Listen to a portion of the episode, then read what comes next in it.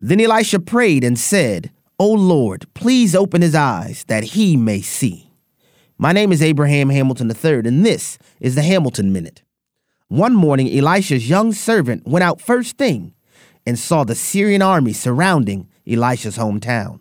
The servant was racked with fear and cried out to Elisha, What will we do? Elisha said, Don't be afraid. There are more with us than are with them. Then Elisha prayed, Lord, open this young man's eyes. The servant then saw the mountain full of horses and chariots of fire. As opposition mounts in our lives, fear not.